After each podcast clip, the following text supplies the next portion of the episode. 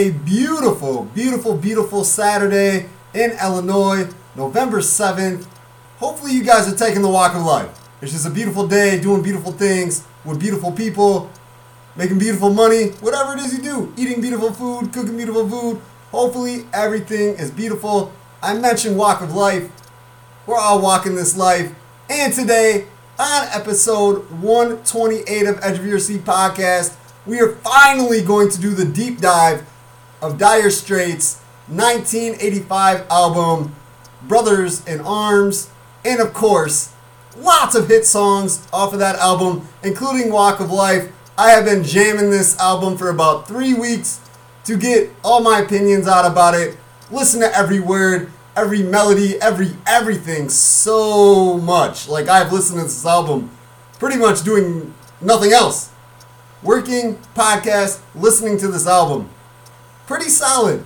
I put a poll on Twitter and a poll on Facebook of albums that were killing the charts in October of 1985 because I was born in October of 85. So it's kind of like a, eh, wonder what was happening in 1985 when I was being born, conceived, being brought into this world. So I thought I'd share with you guys. And we can do that with anybody. If you want to know what was going on the year and month that you were born, send it to me. I'll listen to those albums as well. I'm listening to everything. Speaking of everything, so this, I would say week, but it was three weeks. Dire Straits. Before that was Van Halen. Before that was Aerosmith. Before that was Nas. Coming up next week, the very next deep dive is going to be Hardy, a country artist. I'm going to break down a Hardy album. I reached out to some friends that listen to different music than me, and I was like, look, I haven't broke down a country album yet. I want to do something new with some new country. So I was handed Hardy. As soon as this episode is over, I am done recording. I'm going to put it on. Maybe play some video games. Maybe take a walk outside because it is a beautiful day. Well, going to be beautiful evening. So I might put it on and just take a walk, listen to some Hardy, see what happens. But on this one, we got Dire Straits. Some money for nothing, nothing. Let me alliterate.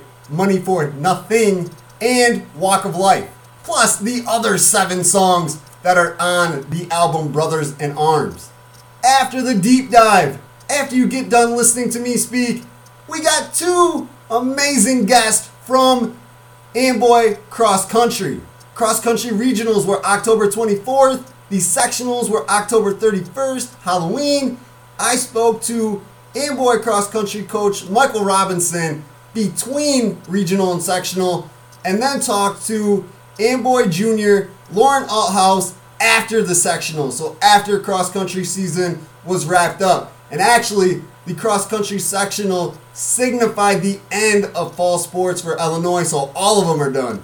Tennis, swimming, cross country, and golf all wrapped up now. Waiting to see what we can play if we're going to play things in the winter. As of right now, it just sounds like bowling, and that's it. That's it. State of basketball, IHSA has kind of put it in the hands of schools. I know St. Bede's not playing. Putnam County sounds like they're not going to play. Sounds like Mendota may not play. The only school in the vicinity that I have heard may play is Peoria Christian. And they're kind of out of the vicinity. So we're getting into that murky water like, hey, what's going to happen here? But if there's still only, you know, a handful of schools that do play, where are you going to play? Who are you going to play? What's travel going to be? What's time going to be? What's schedule going to be? Are we only going to have a six game season? If you can get five teams in your conference to play, you're going to have a 10 game season? Play them twice? You're going to play them three times? I'm 15? Like, it's really, really murky waters here. Wondering what's going to happen. Nobody knows what's going to happen. Not even the governing bodies. That's why it's on the schools and not IHSA. If you did not hear episode 127, I spoke with Mendota senior Amelia Bromenschenkel, who is second on the all time girls career scoring list and definitely has the opportunity to surpass Jackie Bice and take the record. She could even possibly take the Illinois Valley record from Hall alum Kaylee Klein. So, yes, she wanted to play this season. but doesn't know she can. Also talked to Mendota girls basketball coach John Hanson. We break it all down. I even broke it down in the intro of what's going on with Governor J.B. Pritzker and IHSA Health Department. Whew, it's just a crazy, crazy time. A lot of parts, a lot of Indians and chiefs and everybody else in a powwow trying to figure out what's going on here.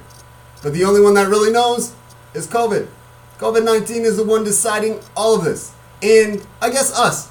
I, I guess all of us. And COVID 19. Okay, okay. Let me digress. I guess it's 50 50 on ownership here.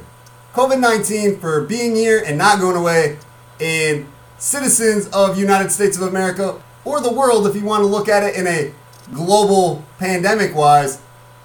But we're 50 50 because we probably didn't take the steps or figured out ways to get rid of it in a timely fashion. Now we've been dealing with it since March. So I'm going to say it's 50 50 ownership of why it's still here and why we can't decide if we're going to play sports, if we're going to go to schools, if bars and restaurants should be open or closed. Yeah, crazy times, crazy times. But Michael Robinson, Lauren Althouse, break down the cross country season for us, break down regionals and sectionals. We played a awesome game of hot potato Halloween style. Actually, my next like five to ten guests have all played the same game. It was a lot of fun seeing the different answers and their reactions to some of them. Before we get to the Dire Straits deep dive, let's hear about how we can have a more comfortable living space. Our home, of course. Whether it's a light fixture or an entire kitchen remodel, Olson Construction is here to help. The family owned and operated company prides itself in offering family prices with family honesty. Olson Construction specializes in roofing, siding, windows, doors, deck designs, remodels, garage additions, and room additions. Brothers Keith Milas and Tommy Olson have been in construction for over 10 years and are willing and able to take care of your home renovations from start to finish with your thoughts and opinions taken with every step of the journey. For a free estimate, call Olson Construction, which is fully licensed and insured at 815 910 5982. Olson Construction can also be contacted on Facebook at the Olson Construction LLC page or via email olsonconstruction19 at gmail.com. So Dire Straits, like I said, 1985 was a killer album. It was killing the charts. It came out actually May 13th of 1985. It was still on the charts in October. In my poll, it went against Whitney Houston's debut album, Aha. If you know who they are, I can't remember their top song right now, but it was on that album, and that's why they were on the charts. And Ready for the World, who had the hit song Oh Sheila. But that was the only song that I ever heard of them, and they did not receive one vote on any poll. So sorry, Oh Sheila, sorry, Ready for the World, but wasn't feeling you like that. Dire Straits actually blew away the polls, though.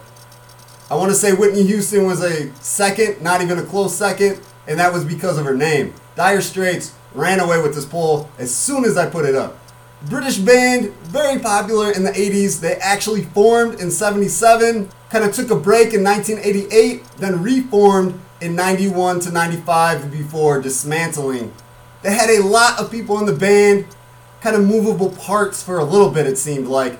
But the key contributors on this album, Brothers in Arms, the May 1985 release, which was the fifth album for Dire Straits, was singer Mark Knopfler, bass guitar and vocals John Illsley, keyboards Adam Clark, keyboards and vocals Guy Fletcher, the drummer Omar Hakim, and if you've never heard Money for Nothing before, I don't think you've ever listened to music.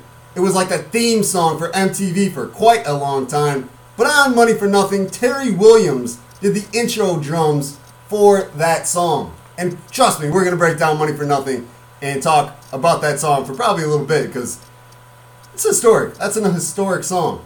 Dire Straits as a band has sold over 100 million albums. That's a crazy, crazy amount of albums sold.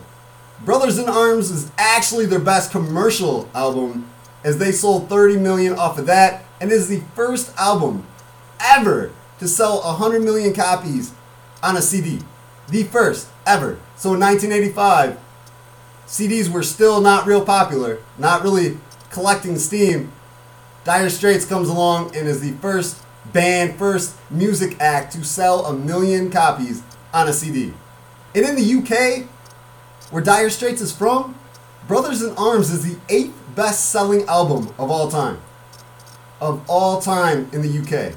The Rock and Roll Hall of Fame band, which was inducted in 2018, did win a Grammy for Best Engineered Album with Brothers in Arms and was nominated for Album of the Year but did not win. The winner of the 1985 Album of the Year was actually Phil Collins, No Jacket Required. Phil Collins is my man. I'm sure he will be on one of these deep dives eventually. But Brothers in Arms was killing it. It hit number one on the charts all over the place Australia, UK, all over the world, and was number one on the US Billboard charts for nine weeks. That's pretty impressive. Very, very impressive. What is different about Brothers in Arms was the length. Nine songs is not very many songs, but it's 55 minutes and 7 seconds. Other albums that we've deep dived Toys in the Attic by Aerosmith, 9 songs, 37 minutes. Diver Down by Van Halen, 12 songs, 31 minutes. So what I found is Dire Straits went to town on intros and outros. Like we're talking about a minute, minute and a half, two minutes of just straight music before words are even said or after words are said to end songs. So it's kind of cool. You got like instrumentals of songs too, like as they're playing. You get the song, you get the lyrics, and you get instrumentals, which was kind of cool. I liked it. The singles off this album, like I said, nine songs. They had five singles come out. Five singles came out of a nine song album. Seemed like every song that they created that was on this album was going to be a single. Almost. So Far Away, Money for Nothing, Brothers in Arms, Walk of Life, and Your Latest Trick were all singles. Just tons of singles. Money for Nothing is the iconic song. So, you know, every band, every music act that we all know has got that one song that just boom is like in your face, never goes away. It's there for years and years and years and years and years. That's Money for Nothing for Dire Straits. But Walk of Life is that like cool song that everybody knows, likes, and remembers, but just didn't have that mass appeal like the other song did even though you might like it more, it just didn't blow up like the other one. What is really cool about this album was military songs. Like there's three songs that are talking about military and war and Brothers in Arms. Brothers in Arms is obviously one of them. The Man's Too Strong and Ride Across the River. All military related songs. I know this is 1985, really wasn't a world war going on. Civil War, obviously not. Revolutionary War, obviously not. Vietnam, no. But we're talking about military and war and armies. And it was kind of cool to have somebody show respect like that. You know, this is before a 9 11, before terrorist attacks, besides war. You know, usually it was like a hey, we're declaring war and let's go at it without the terrorist attacks that we have witnessed in recent years or that we are worried about now. So to have these songs about the military show respect to the veterans and people that went through this and the PSD patients and all of those things that happened from war, it was cool to kind of dive into that with music. It was cool. There wasn't a song on this album that I didn't like. I'm not saying that I'm going to put all of them on a playlist and listen to them all the time. I am not saying that I'm going to listen to this album every year. That's probably not going to happen. There's a lot of music, I listen to a lot of things. That's not going to happen. But if somebody were to play one of these songs, one of the nine songs that are on Brothers in Arms, I won't be mad. I won't be like, oh, turn this. I don't want to hear it. I'd still listen to it and enjoy it.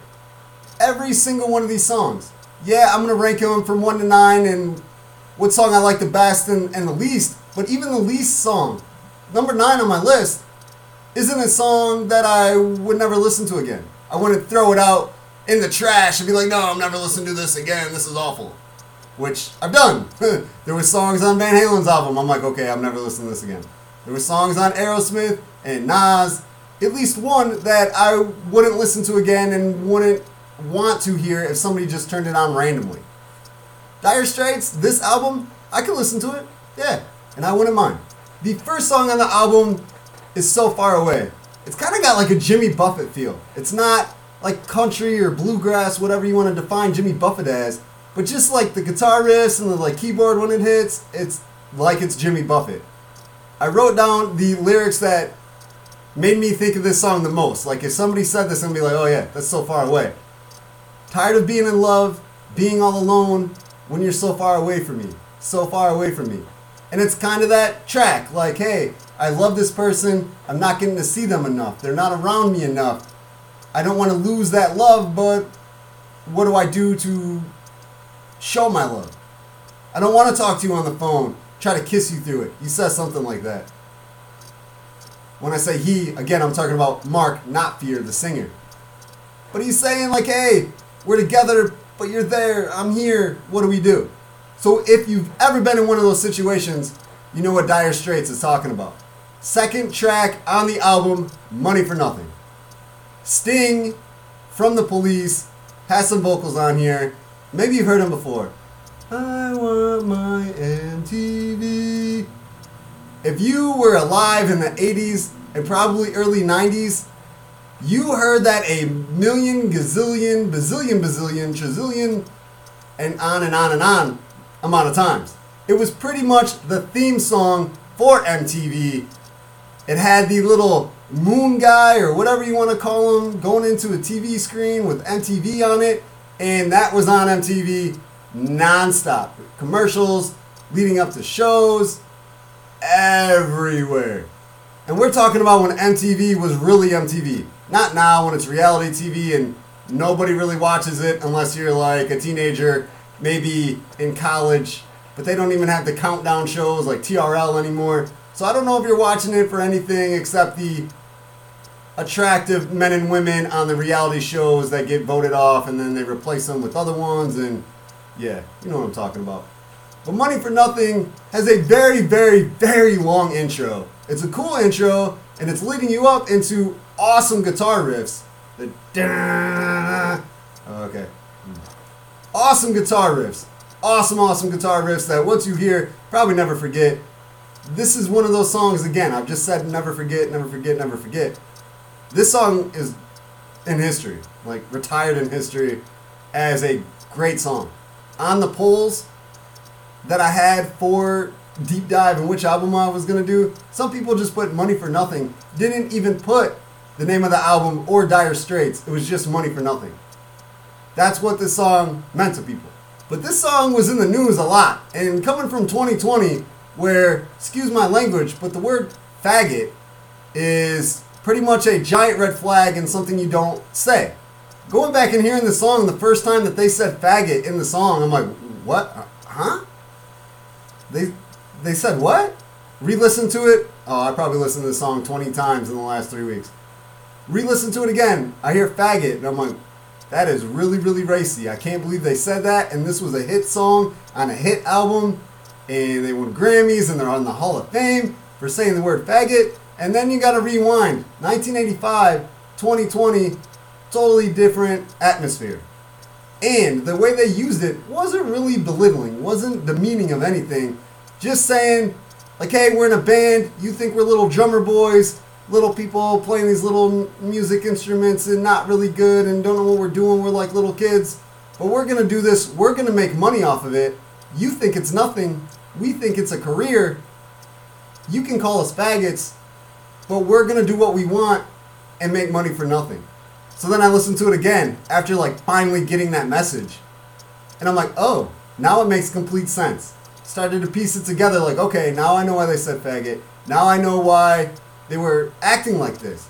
Because in 1985, like punk bands, bands like Dire Straits, they're not really punk, and they're from the UK.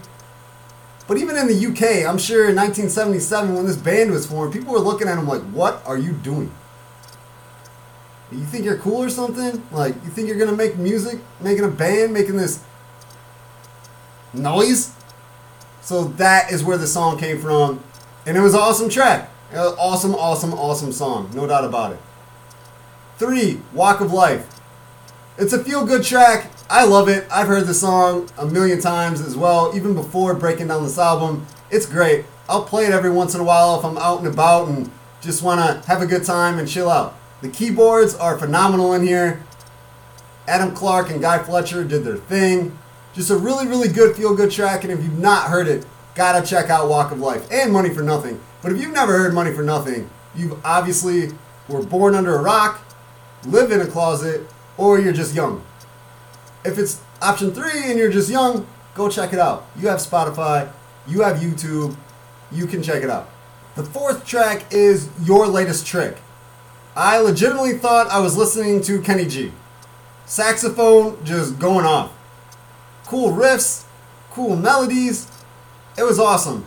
You don't hear a word for a minute and 38 seconds. Just going nuts. But it was awesome, kind of cool vibe until Mark Knopfler starts singing.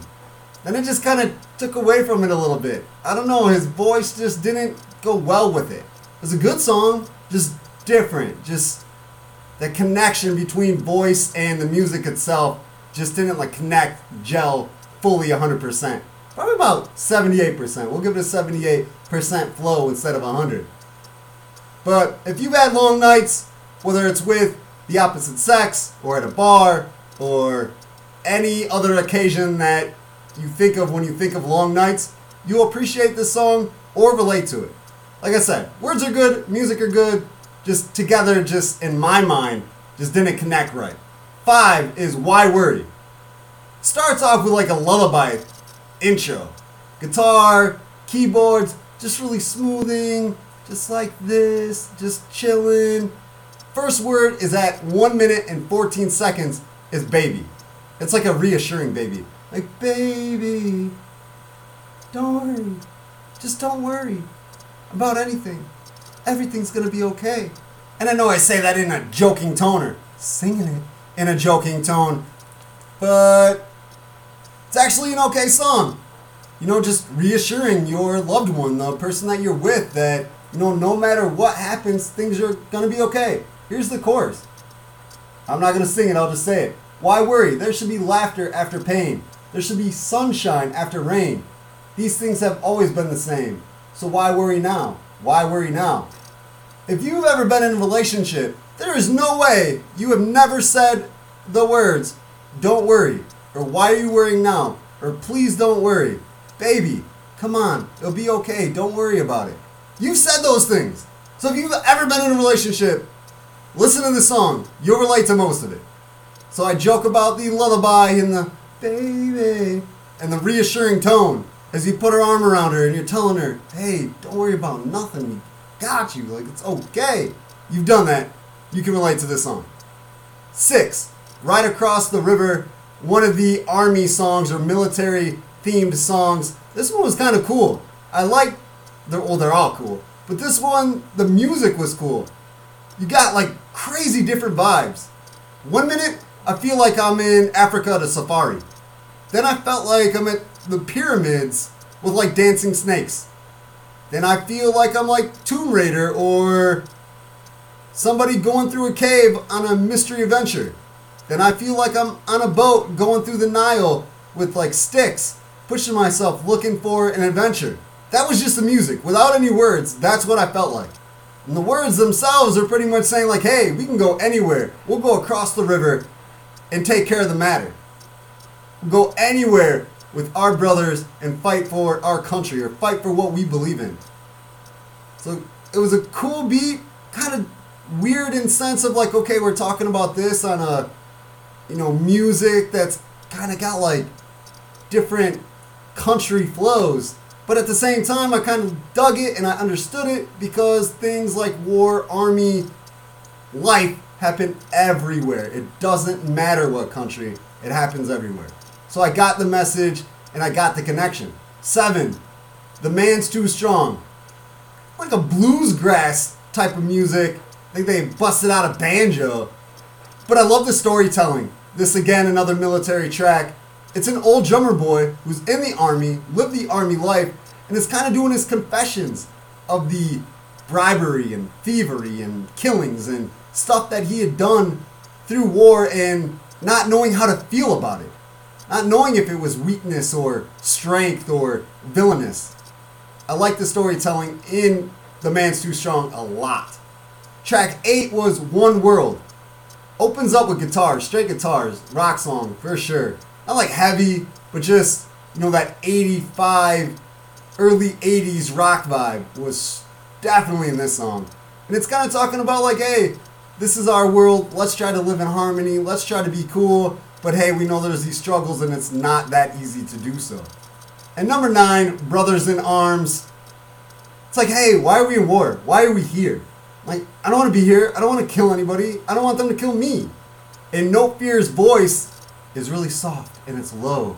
And it's resonating the pain that is going through these soldiers and the family of the soldiers in war.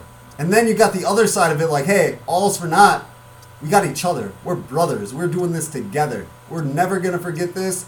Don't want to relive this again, but I had you to do it with. Cool message of war. I mean, that's how you would want to feel. I mean, those are your brothers. Maybe not born together, not same family, no blood ties. But those are your brothers. When you're in a war and you have to rely on somebody else for your life, and they rely on you for their life, that's brothers. So I'm going to rank these backwards. Like I said, I don't dislike any of these songs. I would listen to them again, all of them. Number nine is Brothers in Arms, and it's only because of the soft voice, and it is a cool story, it is storytelling, but it's not music that I'm gonna go and listen to all the time and be like, hey, I'm happy I'm listening to this. If it comes on, I'm not gonna turn it. And if I see it somewhere and the songs listed next to it or not top favorites, I'm gonna listen to it again. But out of the songs that are on this album, it might put me to sleep. I'm not gonna lie, it's just really soft tone and kind of hard to listen to that on a regular basis. But I like the song. I will listen to it again. Eight, So Far Away. Even though the Jimmy Buffett feel was cool and I understood the meaning of the song, I just like more better. And if you feel alone while you're being in love, maybe you should just not be in that situation. I've been in that situation, and it took me a little while to understand that. So maybe you got that from the song that, hey, you got to move on. Otherwise, you're going to feel like this dude. Seven, your latest trick. I loved, loved the saxophone. That's why I wasn't last. The words were cool. Saxophone, amazing. Just the connection between the two, putting the music and words together the guy's voice, it just didn't click with me. But I liked both parts of it song, music. Already said that. That's why it's not higher, but the saxophone is why it's not last. Six, why worry?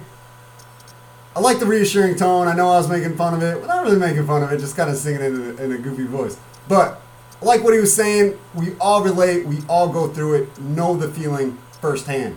Five, this man's too strong.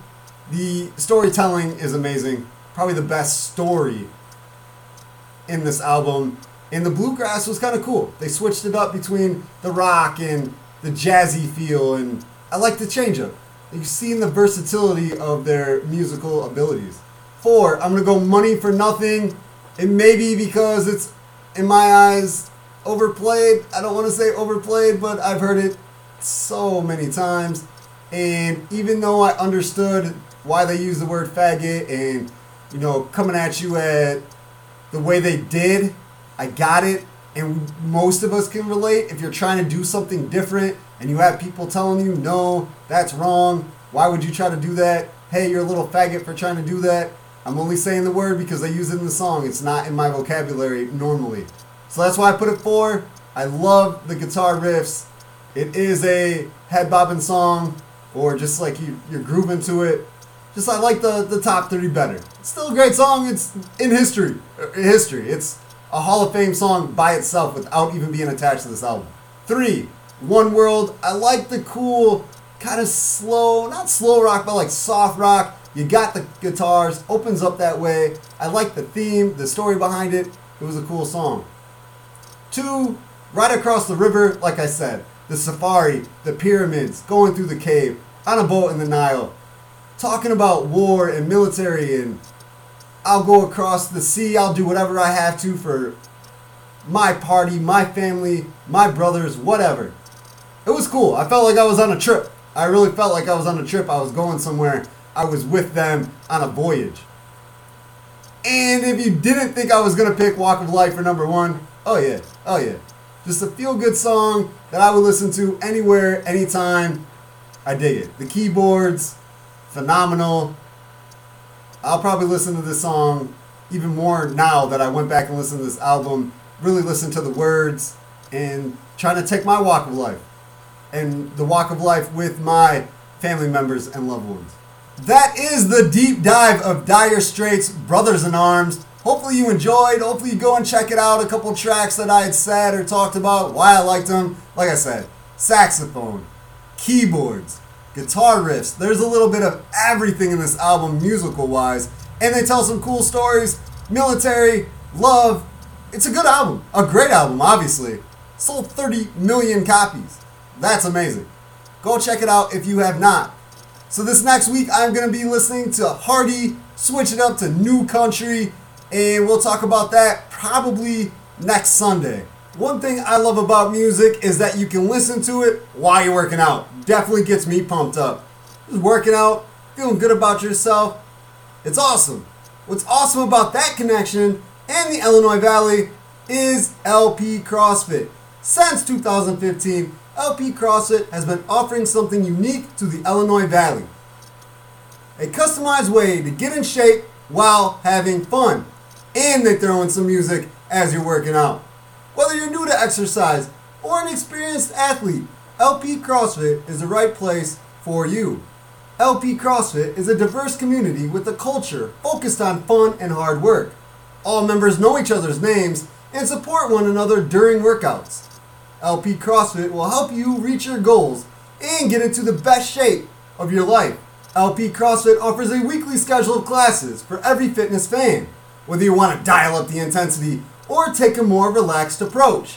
LP CrossFit's trained coaches tailor each and every workout for every athlete in every class.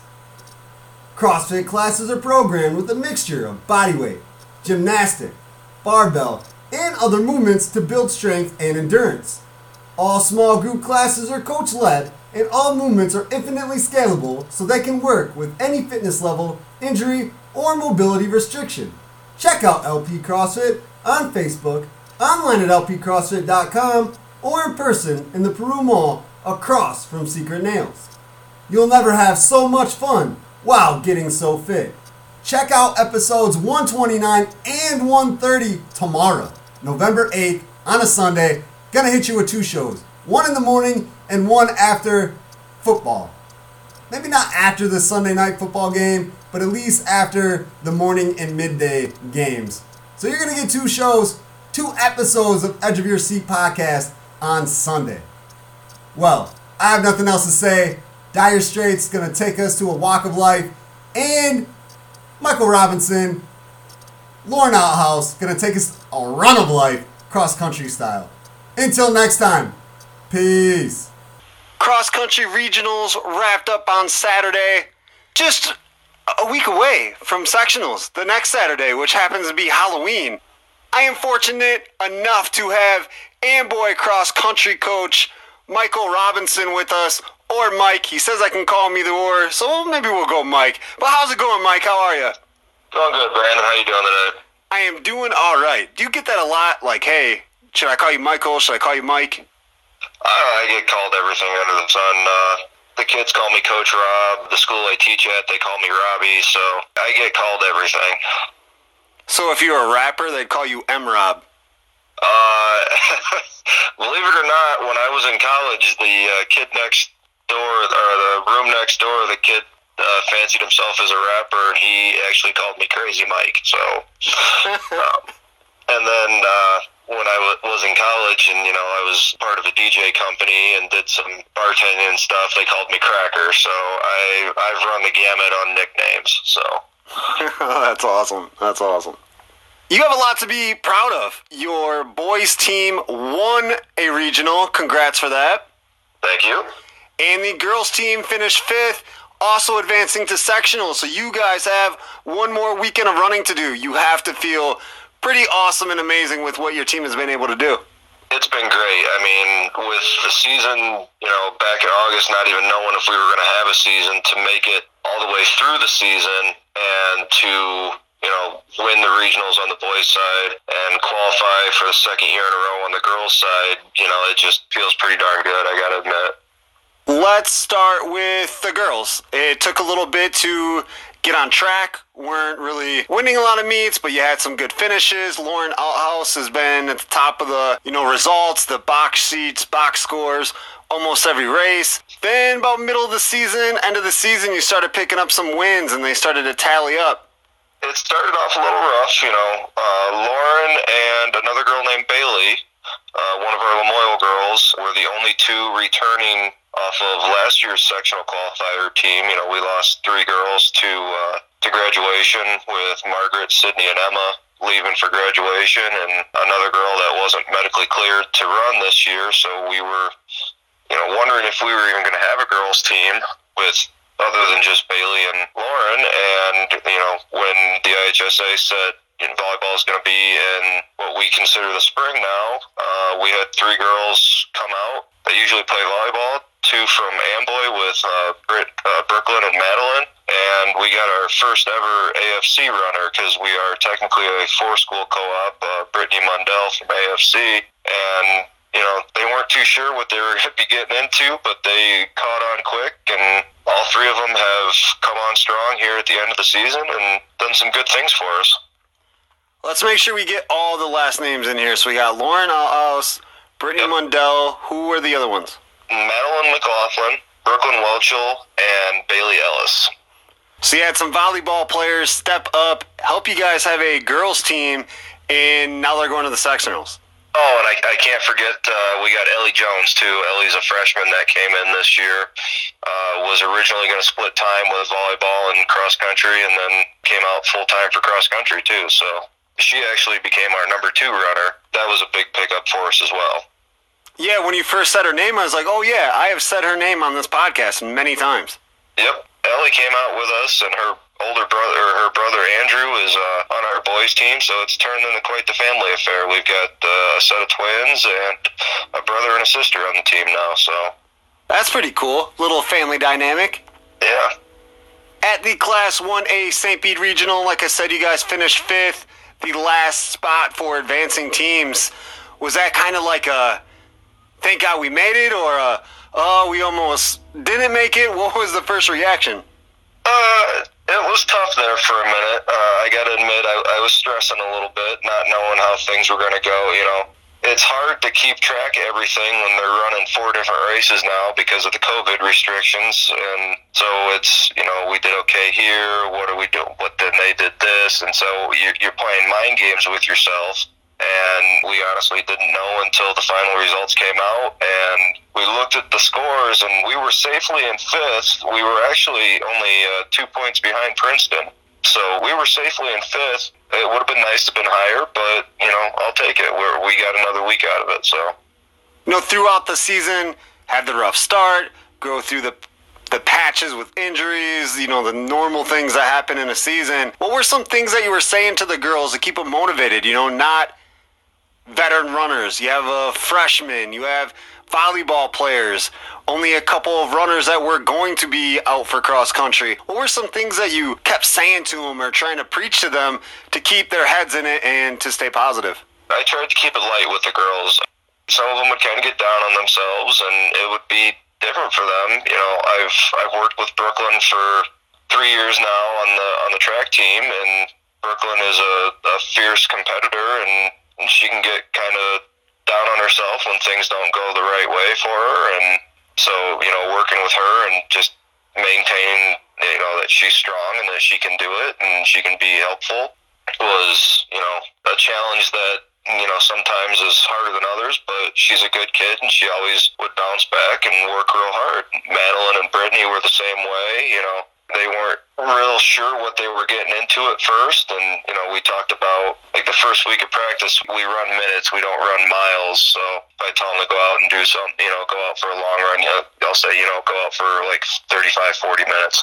Blank stare, like, you want us to run that long at one time?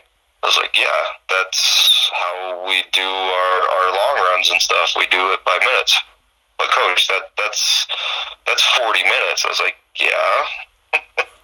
so you know, getting past that initial that shock value with that and just keeping it light was, you know, I, I think it was the best way to go with them. With Lauren, Ellie and Lauren have been friends for a long time, so they, you know, Ellie worked off of Lauren with what Lauren, you know, already knew from last year, so it was easy. And then Bailey was with us last year, so Bailey already knew, you know, how we ran things at practice, and they they kind of just showed him the way. And we had some younger, you know, Lauren's a junior and Bailey's a sophomore, showing the seniors how to do things. So it was kind of a family atmosphere with that, and they all kind of latched together. I don't know if you've had this experience at Amboy. It is a smaller school, even though you guys are a co-op probably not huge numbers, but sometimes I feel like the smaller teams do get that family atmosphere, that family vibe, and it's better suited than sometimes having the big team with a lot of numbers and there's not that close knit. And yeah, people stepping on each other's toes for really no reason. You know, they are teenagers. That stuff kind of happens. How do you feel about that as a coach in high school sports?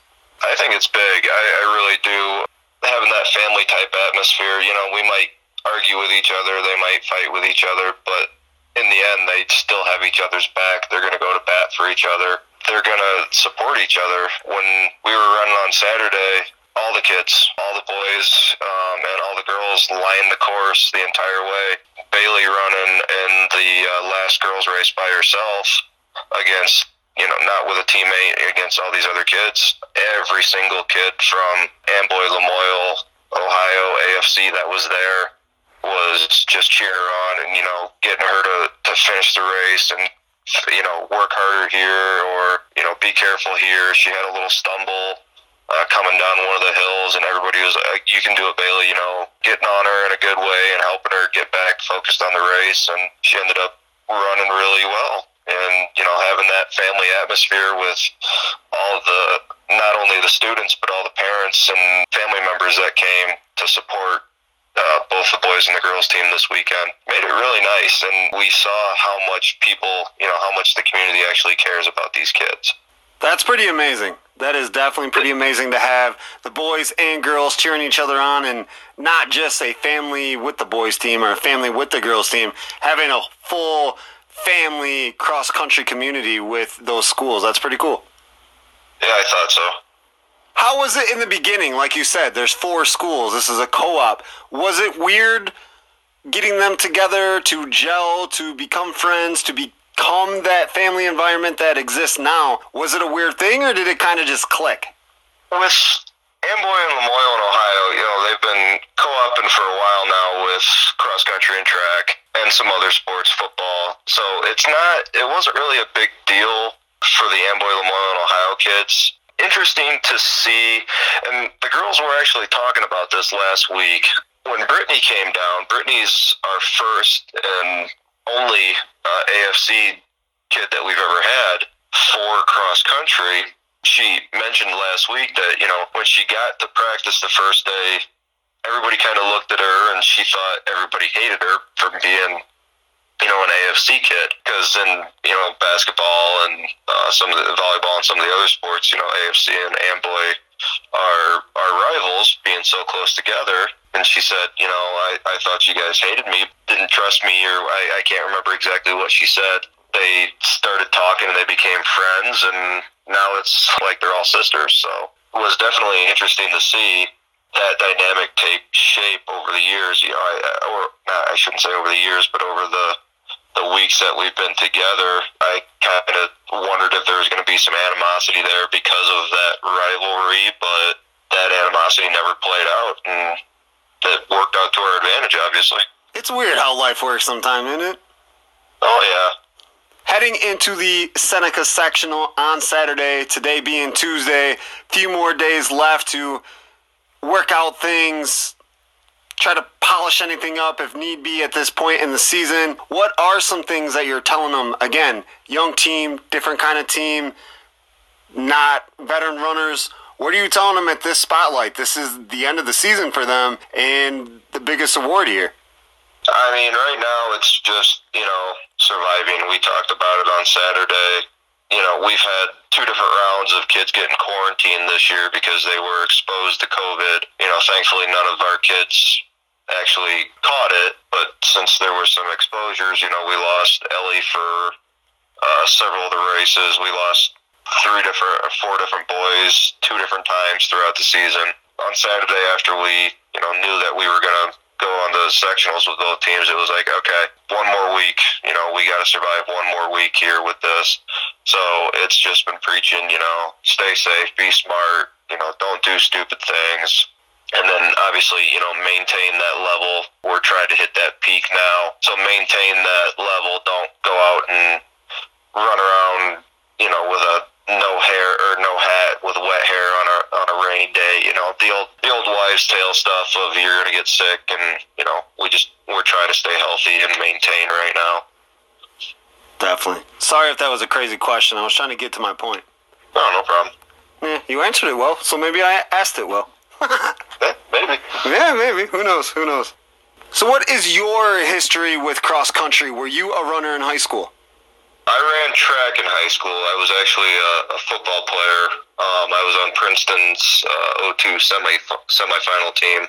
I didn't have much experience when it came to distance. When I ran track, I was a sprinter. The longest I ever ran was a 400 in high school, and in you know college, I never ran anything more than a 400. When it came down to distance, uh, I learned a lot of it from uh, former coach Halberg. Just you know, why I got hired on at Amboy as the assistant track coach and worked mainly with sprinters. But you know, we watch each other and see. Uh, I learn from him on you know different techniques and you know workouts and stuff like that. The next fall, he well, hey, can you run cross country practice for me? I've got a, a park board meeting or I got an appointment. I was like, yeah, sure. You know, I, I took it as an opportunity to to learn some new things. That kind of stuck, and I ended up coming next couple of years, couple nights a week, and just you know hanging around at practice, watching the workouts, going to the meets, you know, working with the kids when he couldn't be there, and just you know learning from him and then the different clinics throughout the area. I, I got a lot of advice from you know some former coaches in the area, like Dale Donner over at Bureau Valley. Uh, I learned a lot from him and some of the stuff that he's done over the years with some of his great teams. I'm good friends with Nick Hank from Hall, uh, who's an assistant cross country coach, and then the head girls track coach. So him and I are always bouncing things off of each other. Going to Princeton, I was around Pat Hodge for years and years.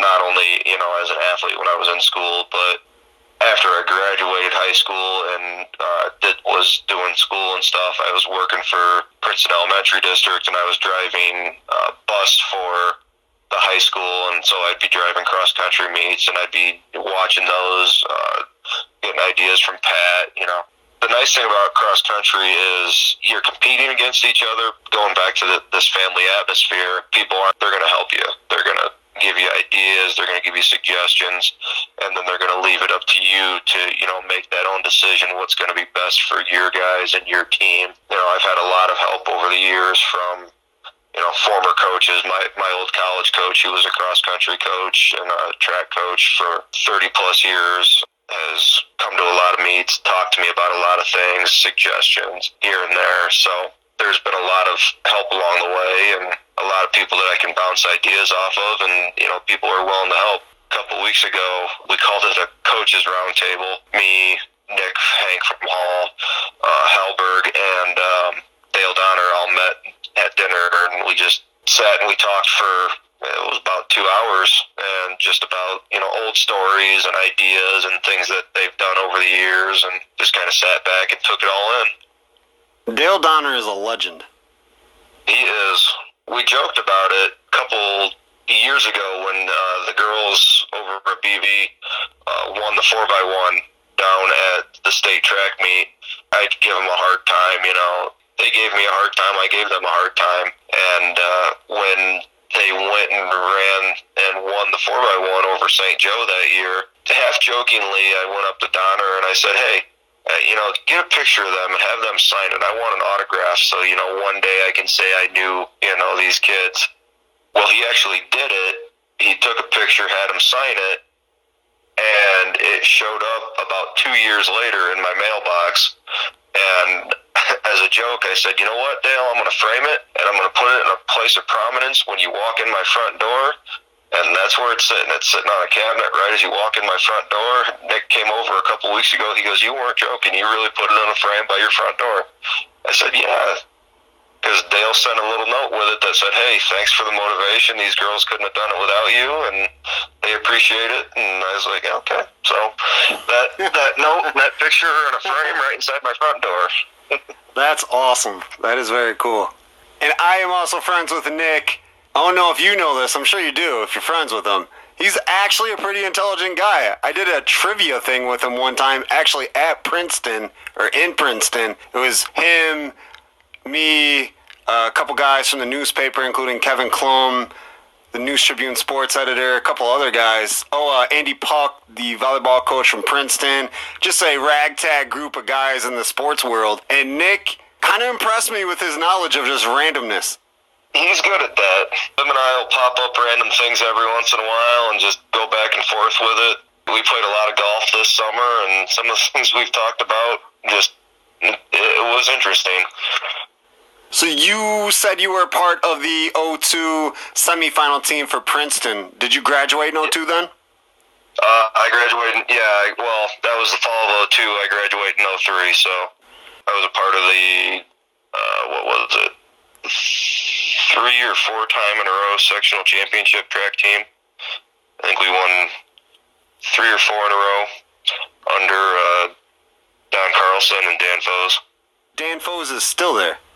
Yep, and that's another one. I, you know, going to track meets and where Princeton and the boys are at, like to I always talk to Dan and say hi. And you know, he was a teacher when I was in school, and I had him. In a, I had him for a couple of classes, and, and over the years we've maintained a, a decent relationship when it comes to coaching, and we'll you know acknowledge each other when we see each other. And it's nice to have coaches that coached you still around and show them that. Uh, stuff that they taught you, you're teaching the next generation. So that's got to be pretty cool for you to have this just like wealth of knowledge and guys that have been around for quite a long time and have been very successful. That has to be a pretty cool, I guess, lifeline or support system you got there. Oh, it's been fantastic. I remember when I got hired as a coach, you know, as an assistant coach for track way back in 2015 was my first year of coaching track. One of the first people I contacted about it was Don Carlson. He was my track coach in high school, and him and I had a great relationship back then, and it's continued over the years.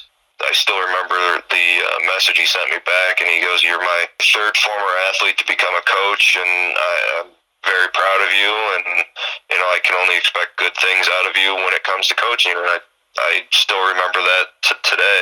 All the former coaches that I had that I'm still in contact with, you know, they're always asking, how are things going? You know, how's this? How's that? And, you know, that's, you know, kind of what I want to do when I'm coaching is I'm not only do I want to go out there and do right by the kids, but I want to do right by the former coaches that I had that, you know, they taught me so much over the years. To me, it's a point of honor that I can, you know, honor them and what they've taught me and pass it along. You know, I still use terminology when it comes to workouts and stuff that Carlson used on me 20, almost 20 years ago now. So just a way that I can keep, you know, his honor or his uh, coaching practice going, even though he's been retired for a couple years now. So definitely want to keep going talking about cross country and your Amboy co-op boys team. But real quick, you did mention college running a couple times. Where did you go to college at? I ran two years NAIA at uh, Ashford in Clinton, Iowa. Okay, that had to be a cool experience. Yeah, it was pretty good. It was definitely interesting because I met people from all all over the country. We had kids there from California, from New York, uh, a lot of uh, Chicago kids. With it being a Catholic school, or being at the time it was run by a uh, group of nuns, uh, an order of nuns, they would get kids from all over the Caribbean. And so the kid that started like the same time I did was from St. Thomas. Big black kid named Samori. We called him Shaq. He was like six foot ten or something like that, and was like 250 pounds of solid muscle. But he was the nicest kid you would ever meet and we actually had to take him out shopping the first week he was there because he only came with shorts and a t-shirt.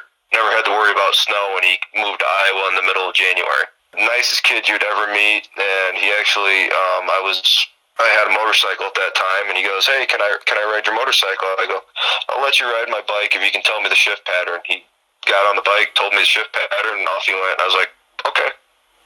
Oh wow! Good enough for it. wow. So that's pretty impressive.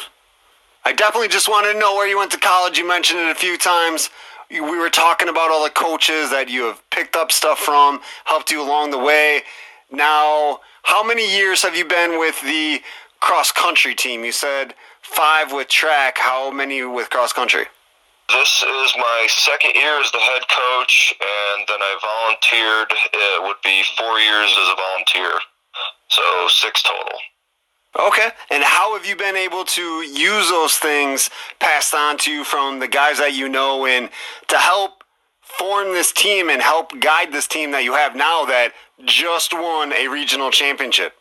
Well, I think the big thing is taking, you know, some of the things that they've taught me about technique and skill and especially workouts. You know, that was one thing. I'm not going to lie, you know, I was a little worried about running, doing workouts with distance kids and the cross country workouts. You know, it wasn't something that I was used to when I you know first started because I was always you know when I was in school I was a sprinter and that's what I mainly worked with was the sprints and the the jumps when I was coaching track. You know, I picked up things from Bob as it went as we went along and you know workouts that I've seen him do. You know, going through and reading. You know, I'm kind of one of those people that thinks you can't you can never stop learning. So, you know, picking up USATF books, picking up cross country books, getting workout ideas from that, reading different things from like Bill Bowerman and, you know, incorporating things from Craig Virgin, you know, a great Illinois cross country runner from the years past, and just taking different things and making them my own, making them stuff that I want to work on or ideas that I have and or that have been given to me and making them something that would work at Amboy. Let's talk about this team. I mean, Brock Loftus and Ian Eller were on Edge of Your Seat podcast at the beginning of the season, maybe a little bit mid of the season, but they were on this season, and they have been at the top of the box scores, the races, every single race. But as time has gone on, so have other people. You've had guys step up as the years went on to help this team be a team and not just a couple of guys. Yeah, you're right. You know, unfortunately, a couple weeks ago we lost Ian to uh, COVID quarantine. You know, wrong place, wrong time at school. Kid that he was around tested positive, and with contact tracing, he was out, missed three meets, so Saturday was his first meet back at regionals. And while he was gone, we also lost our twins on our team, Ryan and Charlie Dickinson. They actually got hit by the core or the contact tracing bug twice this year. They only ran in a handful of meets, so there were times when guys that are usually our Ian typically our number two, Charlie are typically our number four runner. Ryan ran number seven for us on Saturday they're out. So it was kind of that next man up mentality this year. Andrew Jones filled in great for us when he ran. Andrew's typically our number five. Uh, there were times when he was running as our number three. Kyler McNinch, you know, he got hit by the corn, the uh, contact tracing bug early this year. Um, so Andrew moved up to, uh, and Charlie got knocked out at that point too. So Andrew moved up to our number three there. A sophomore, Garrett Pertell stepped up big for us this year. We like to give Garrett a hard time. He's got the fastest one point X mile time in the state, um, according to Mile Split. We're going to meet up in Eastland back in September where the The open race was 1.8 miles, and Mile Split has it as 1.x. He's got the fastest 1.x mile time in the state. We keep we don't let him forget that. He stepped up big for us this year. Our, our lone senior on the team, Calvin Deering, stepped up for us this year. Wyatt Lundquist has come on real strong, uh, especially mid-season on. His times just it's like you were throwing a rock off a bridge. They just his times just dropped, and he was real big for us when you know the guys were out. It, it was kind of one of those things where everybody just they knew they had to perform, and they did. You know, we were running some meets with only five guys, and we still won. We had a meet up at Rock Falls where, you know, that day we literally found out five minutes before the bus was leaving that we weren't going to have three guys because of contact tracing. It's like, all right, got to step up, got to do what we got to do. We didn't think that we were going to win, and we ended up winning. And same thing with Oregon. We didn't think at a meet in Oregon, we didn't think we were going to have a chance, and we came out with a 10 point victory. It's like, okay, you know, we got something special here because everybody knows that it's time to step up when they need to. Correct me if I'm wrong. This is the first regional for Amboy cross country. It is the first boys regional championship. Yes, the girls won a couple years ago um, with Megan Grady and Erin Hosto, Margaret Voss, and Caitlin Orgeson. You know, uh, girls that we had. I want to say it was 2015 when they won it, the fall of 2015. I believe I was there actually. Yeah, they won over at Rock Falls. A lot of girls that love to run. That's all they wanted to do. It seemed like. Megan and Erin are still running. Meg's doing fantastic out at St. Ambrose. She just placed uh, what I think, what, Bob told me seventh in a huge meet in Iowa, running fantastic times. Just an all-around good kid. Just loves to run. Got a great sense of humor, and you know, really passionate about what she does. Erin was loved to run as well, and you know, she'd been doing good things as well. So. I want to put this boys team that you have kind of in that caliber. I mean, it seems like all they want to do is run and do the best that they can as well. I, don't want to say that's what they live for, but you know, it's definitely what they were built for. Brock has over a thousand miles and since uh, the sh- we call it the shutdown back in March the kid just went out and he ran. Uh, he put the miles in. He put the work in this summer, and it, it's really paid off for him. And the rest of them too: Ian, Kyler, Ryan, Charlie, Andrew, uh, Wyatt, Garrett, Calvin. They all worked really hard, especially when it, we got in the season. You know, it's not easy going from okay, what's going to happen? Are we even going to have a season? To okay, we're having a season. How long is the season going to last? To all right, now that's out of our mind. How, what are we going to do with the season? You know, and that's kind of what I was preaching to him at the beginning. You don't know how long it's going to last, so make the best out of it. You know, I honestly, we thought we were, we were going to get one meet in, and that was going to be the end of it. And here we are last weekend of October, and we're running at sectionals again after a regional championship. Yeah, some other sports are not going to be as fortunate, it seems like. I know uh, there was a ruling today that they're going to push or hold, I should say, hold the basketball season, saying it's now high risk instead of medium risk, and they might not get to play. Be interesting to see. We were definitely lucky to, to get the season. You know, we wanted to be able to go down to Peoria and run at Detweiller because it's such a it's so steeped with history and such a great course. But you know, originally we were told we were only going to get a regional, and then we got surprised with a sectional. So we'll take what we can get, you know, and we're we're happy to have it. So because some other sports aren't going to be that lucky this year. A weird year, to say the least. A very weird year. Yeah, to say the least is right.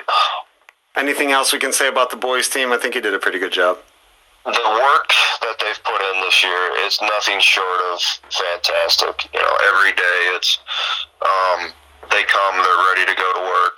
They do what they need to do. They have fun doing it. You know, sometimes they can get a little squirrely, but you know, they're teenage boys. They that, that's what that's what they do. But uh, they know that when it's time to work and it's it's time to race, that that's what they're there for, and they're going to take every opportunity they can get being that you were a teenage boy in Princeton and I was a teenage boy in Mendota almost at the same time, we know exactly what that means. teenage boys don't change. That's for sure. Not at all. Because you are only a year older than me. I graduated from Mendota in 04. Okay. But yeah, we didn't change. They don't change. The names Nope. and, and faces might change, but it's the same thing. Yep. I'm sure going back 40 years, it was the same way, and in 40 years in the future, Brock and Ian are going to be saying the same thing about kids that are their age now, or teenage boys. They don't change. Not at all. Not at all, my friend. Well, before we move on from cross country, congratulations again for the boys and girls Clippers, Lady Clippers. Guys had an awesome season and still got one more meet to prove what you can do on the cross country course. Yep, but it's like like I say all the time, you know, I can't take the credit for it. I just tell them what to do. They're the ones that actually go out and do it. Parents kind of get on me a little bit because I, I don't get in the team pictures or I'm not big into the picture things. It's, it's because they're the ones that do all the work. I'm just I'm just along for the ride. I was lucky enough to get the job and lucky enough to work with such great kids that I don't need the spotlight of the pictures. Let them take it.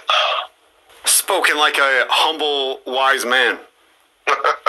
I try to be. Some people might not think it, but you know, I'm always going to give credits to the kids. I'm just telling them what to do. They're the ones that actually go out and do it. Oh yeah, because you, I'm sure you've had this too, where you tell kids or try to give them advice and they don't listen, and it's the complete opposite story. Oh, I, I'm I'm a teacher. I know exactly how that goes.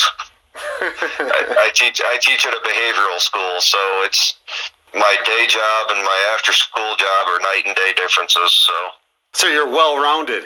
oh yeah, that's another nice thing is I've got a co-teacher up there that she's a Spartan racer, and at one point she was one of the uh, top ten Spartan racers in the country in her age bracket. She knows I go to a meet at night. She'll next morning the first thing she does when she walks in how to go what were their times what you know what they do with this mile what they do with this and it's like so i've got her to go off of and you know she's given me workout advice for him and she's now a certified nutritionist so she's been helping with that over the past couple of years you know they need to look more into this or more into this and cut back on this and so i got to give some credit to cassie as well. She's been very helpful with all that. What's Cassie's last name? cassie jennings Gotcha, gotcha. Had to give her a shout out, you know. yep All right, we like to play games here at Edge of Your Seat podcast. I know we had discussed one, but I thought of a second one, so we're gonna play two quick ones if you're okay with that. yeah that's fine All right, first. Actually, I'm going to ask you one thing real quick before we get in the games. Are you following the World Series right now as we speak? Game six is on between the Dodgers and the Rays. Uh, a little bit. Not, uh, you know, I'm a Cubs fan, so when the Cubs can't score more than a run in a game in the postseason, it's kind of hard to get into baseball. And with everything else that's been going on, my time is very limited. So, Yeah, one run in two games. That was awful. yeah, uh, you know, that that was a dagger to the heart for that one. Yeah, I understand. I understand. Okay, moving forward, moving forward. Let's play now and then. The Bears just suffered a 24 10 loss yesterday, Monday Night Football, to the, I always want to say St. Louis, but the Los Angeles Rams. Bears offense did not look good, but we could talk about that for years and years and years. That's your favorite team, correct? That is my favorite team. And we were probably sharing the same woes of that game yesterday. Yeah, that was a hard one to, to stomach. Defense looked good in spots, but the Rams do have a good offense, so it wasn't like a stellar defensive performance. And the offense looked atrocious, except all but one play. Yeah, you know, I think that's been the MO for the Bears for a couple of years now. Flashes of okay and relying on the defense. Yeah, and that five and one record is starting to look a little not five and one ish. Or now they're five No. and two. Facebook memories pop up every once in a while, and I go back to the Lovie Smith and the Mike Martz days and say, yeah, this kind of sounds familiar now, doesn't it? for sure, for sure. All right, let's do now and then with the Bears. First, let's pick your favorite player on the Bears roster right now as we speak. Favorite one on the roster right now has got to be. I don't want to go cliche-ish with Khalil Mack, but the man is a beast. He is a, a phenomenal defensive end uh, slash linebacker. You got to give it to Akiem Hicks too. But I think my number one favorite player, and this goes to my college uh, favorite team, Eddie Goldman. He opted out of the season. I think that team, that defensive line is 20 times better with Eddie Goldman in there. Great run stopper, able to plug the gaps, and you know, most importantly, he was a he was a Seminole. He was a Florida State Seminole. Good pick, good pick. I am going Eddie Jackson. That dude is amazing. I love him. He is a ball hawk. He reminds me so much of Charles Tillman. I'm not saying he's a good as good a player as Peanut, but a lot of similarities early on. Yeah, I can see that. Now, the second part of this game. Who is your favorite Chicago Bear of all time? Oh, that one's tough. You know, there's there's so many great ones. You know, Butkus Sayers coming forward. You know, the the fridge is always a good pick, but I, I think the most obvious choice is Sweetness. Walter Payton has got to be number one in a lot of people's books. I say that one as a football fan, but two, I actually met the man, and that was a great experience. People really don't know this. He owned a IndyCar racing team out of Chicago. Actually, it's just based off of 55. It was Walter and a guy by the name of Dale Coyne, and I had cousins that worked for Payton Coyne Racing. Their names are Bernie Myers Sr. and Bernie Myers Jr. Well, Bernie Myers Sr. for a long time was on the pit crew, was a crew chief, and then did a lot of stuff in the office building. Well, unfortunately, Bernie uh, Sr. back in the early 2000s had a heart attack, passed away in the office building and Walter came to family house, sat with the family, you know, talked stories about Bernie, and just was generally kind-hearted and a, a good man to talk to and to sit with. Being that he actually talked to the family and wasn't just, you know, a high-profile celebrity that owned somebody. He came down and talked with the little people as we like to say, and you know, he showed that he was actually a man of compassion and that he was a good good person. That is an awesome story. Wow. You had the opportunity to meet a legend, an epic icon. Yeah, and I mean, my dates might be off. I think it was more of the late '90s when that happened before he passed, but it was it was definitely a, a heartwarming thing. So, wow, good stuff. Good stuff. All right, the second game I want to play with you, just real quick. I mean, you guys are going to run on Halloween. We have to play a little Halloween game. So we're going to do hot potato Halloween style. You ready for this? Yeah, let's go for it. So I'm going to give you two options. You pick which one you like the best.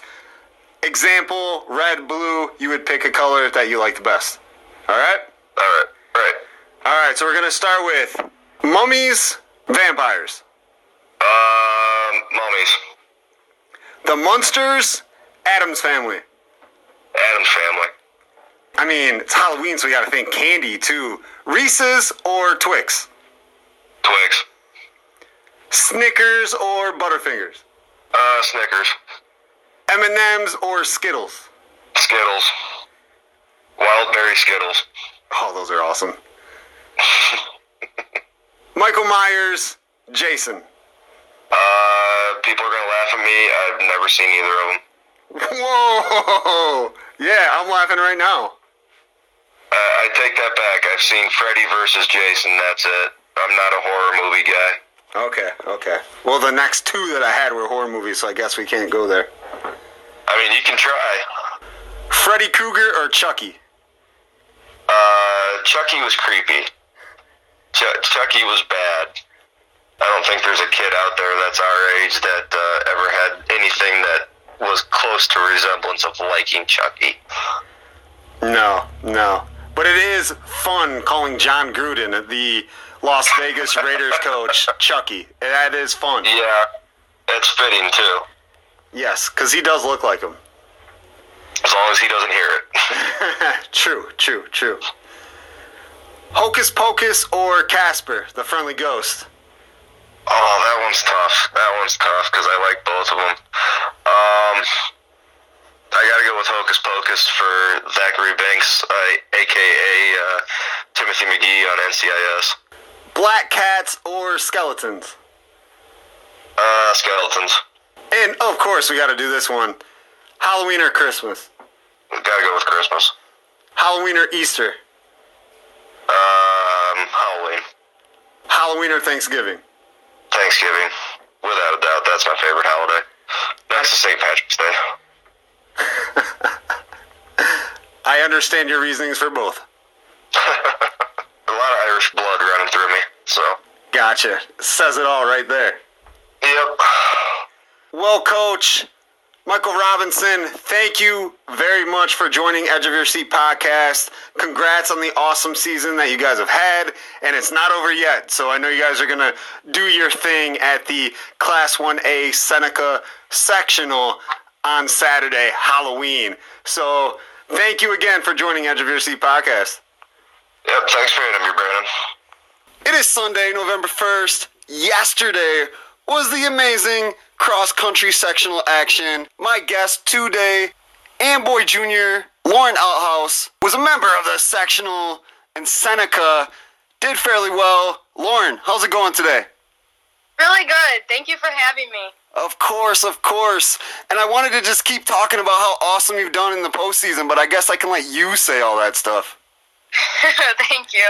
we'll start with yesterday's sectional at Seneca, Class 1A. The Amboy girls finished 14th, and you, as a lone runner, was 47th with a time of 22.28. I know you probably wanted to place better, but that's not too bad at the Seneca sectional. I've seen a lot of familiar names and really talented runners.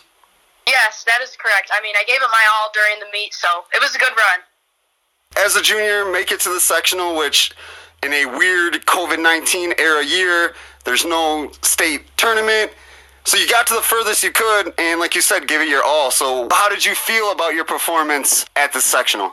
I felt fairly well. It wasn't one of my highest points of the season. I didn't PR during this meet. We definitely gave our all. Our team did. The hills were crazy here. They were insane. I've never seen anything like it before. It's very comparable to our Eastland meet that we had earlier in the season. Have you never ran at Seneca before? We have ran at Seneca. Last year I ran here at regionals. Is this the first sectional you've been in? Uh, no, this isn't our first sectional. We went to sectionals last year. Last year it was way worse. There was snow on the ground and everything, so the weather cooperated a little bit better. Yeah, it wasn't that bad. It wasn't rainy or nothing. It was a little windy, but not as windy as today. Yes, for sure. Did you have uh, mittens on when you were running? I don't personally wear mittens. Sometimes I will hold a hot hands in my hand just to keep them warm, but and then we'll throw them off to the side. Me and my teammates do, but not too bad. Not too bad. So, being that you were in a sectional last year, was it easier for this one to kind of know the level of the competition, what you're going up against? Yes, it was. There was less people here compared to last year. Of course, due to COVID, all the meets do have to be a little bit smaller.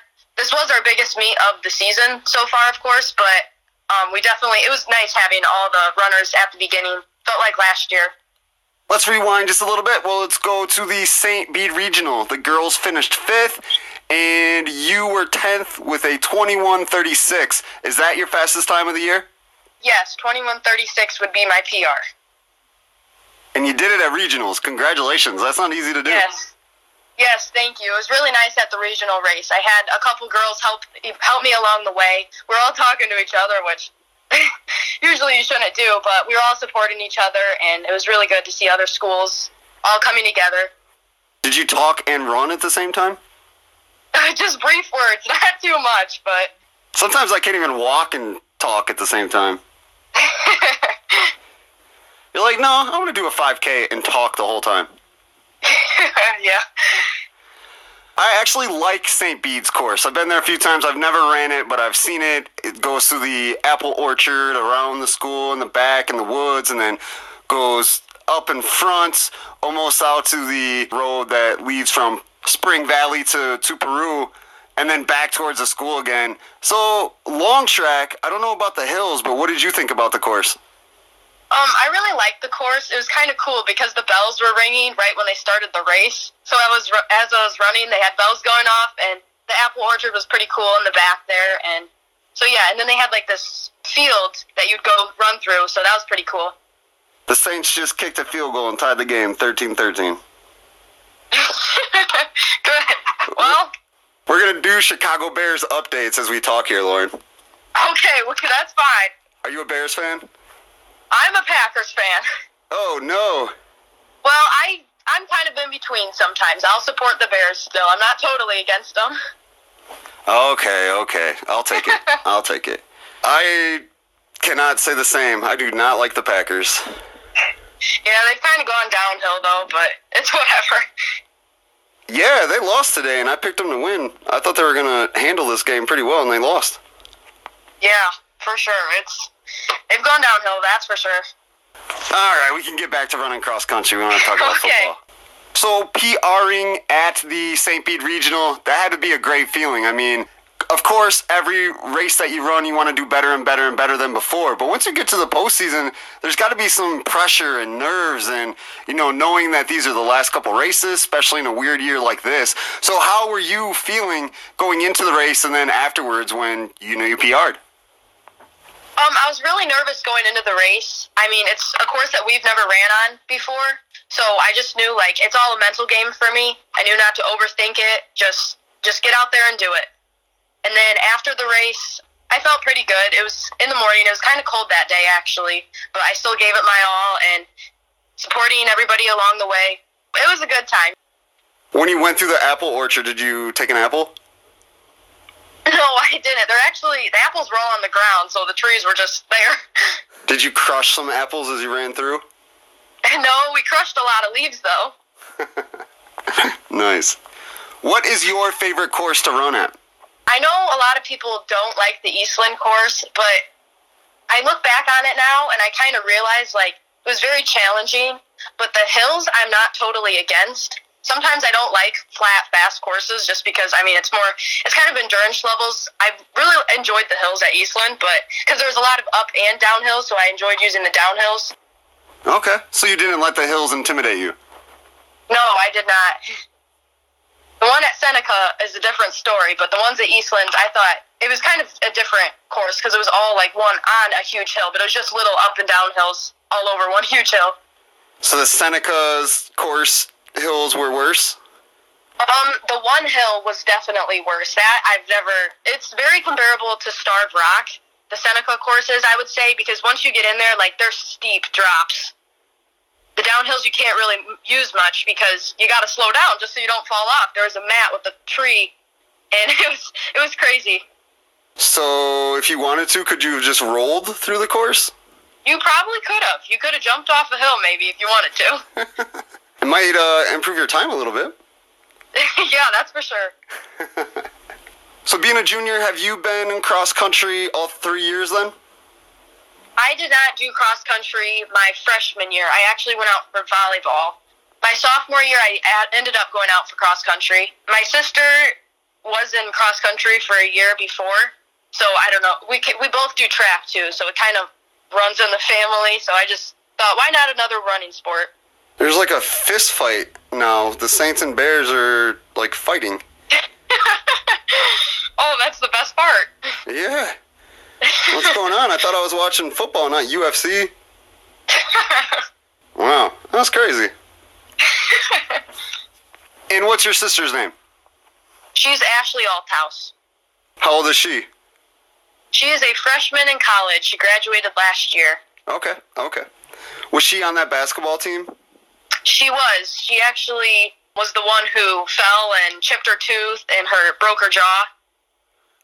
Gotcha, gotcha, gotcha. Okay. Yeah, yeah. It was on my birthday, so that was great. Something you'll never forget. Oh yeah. Yeah, they're showing the replay. A Chicago Bear just literally like slapped this dude in the helmet. oh, the Bears. Wow. Crazy. Oh yeah, I bet. I digress. We'll get away from football again. That's okay. So, what made you decide to make the switch from volleyball over to cross country last year? All my years in track, since sixth grade to my freshman year, I've always been like a short distance runner. But my freshman year of track, I wasn't at my highest point. I was very discouraged that year with short distance. So during that year of track, um, they actually switched me over to long distance, so I was an 800 runner.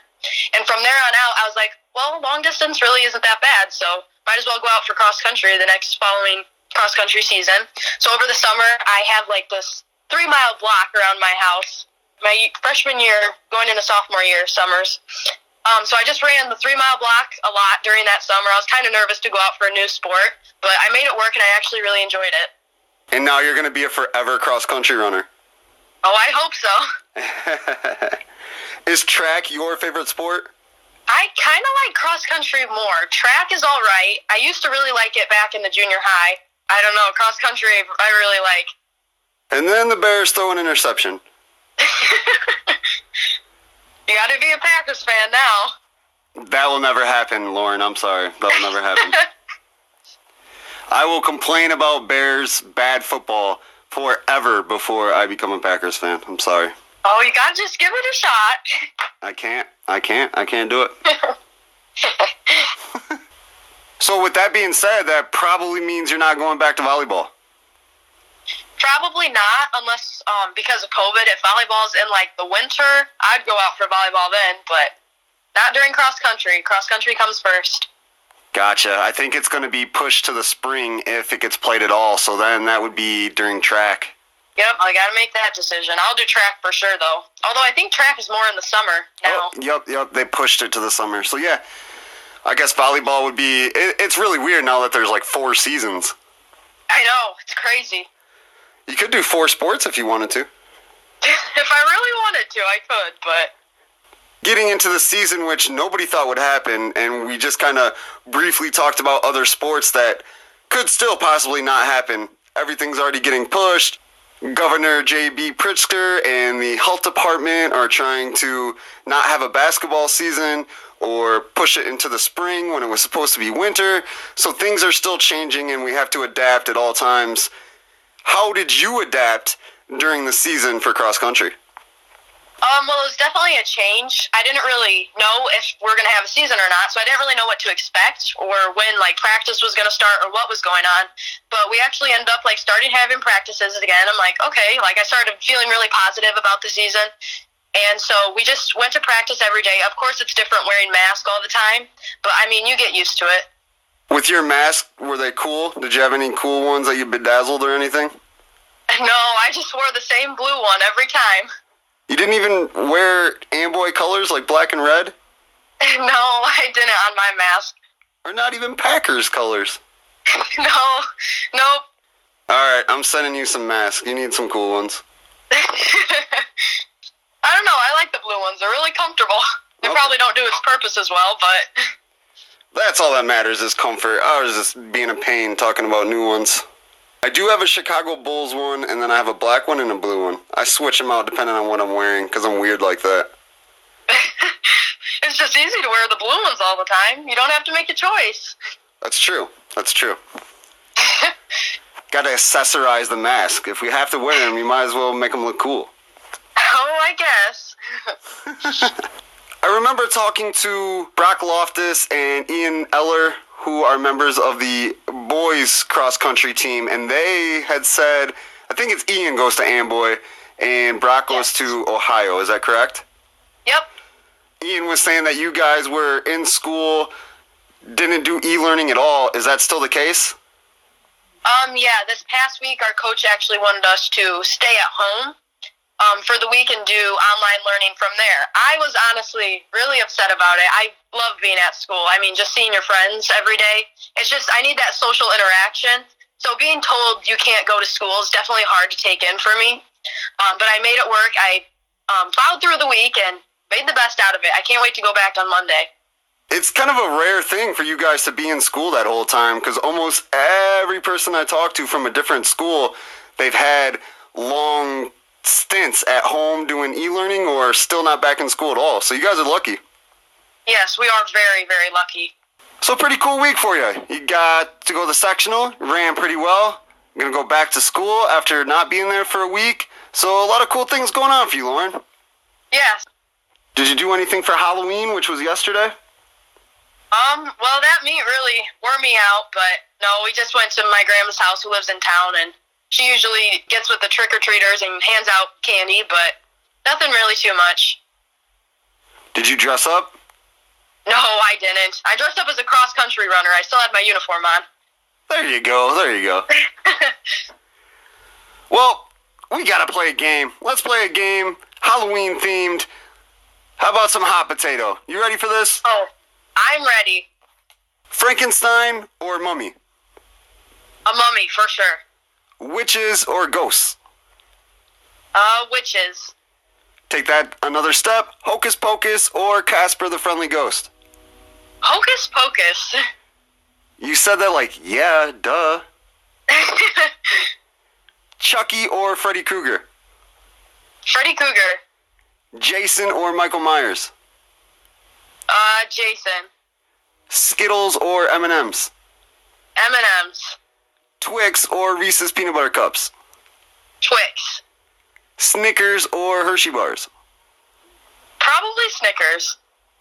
And this really isn't part of Hot Potato, but out of all the costumes that you've worn throughout your years of trick or treating and all that good stuff, what is your favorite costume that you've ever worn? When I was younger, I um, used to pretend that I worked at Target, so I dressed up as a Target bag for Halloween. A Target bag? yes, I had a Target shirt on, and there was like a Target bag, and I had the handles as like the straps, and it was it was definitely a sight to see. But That is unique. I've never heard of anything like that before. yeah, That's awesome. Good stuff. Well, Lauren, congratulations, everything you were able to do during cross country, and hopefully we get to see uh and track and maybe volleyball and everything else that you're doing this year with COVID 19 craziness. Thank you for coming on Edge of Your Seat podcast and talking about everything. Yes, me too. Thank you for having me.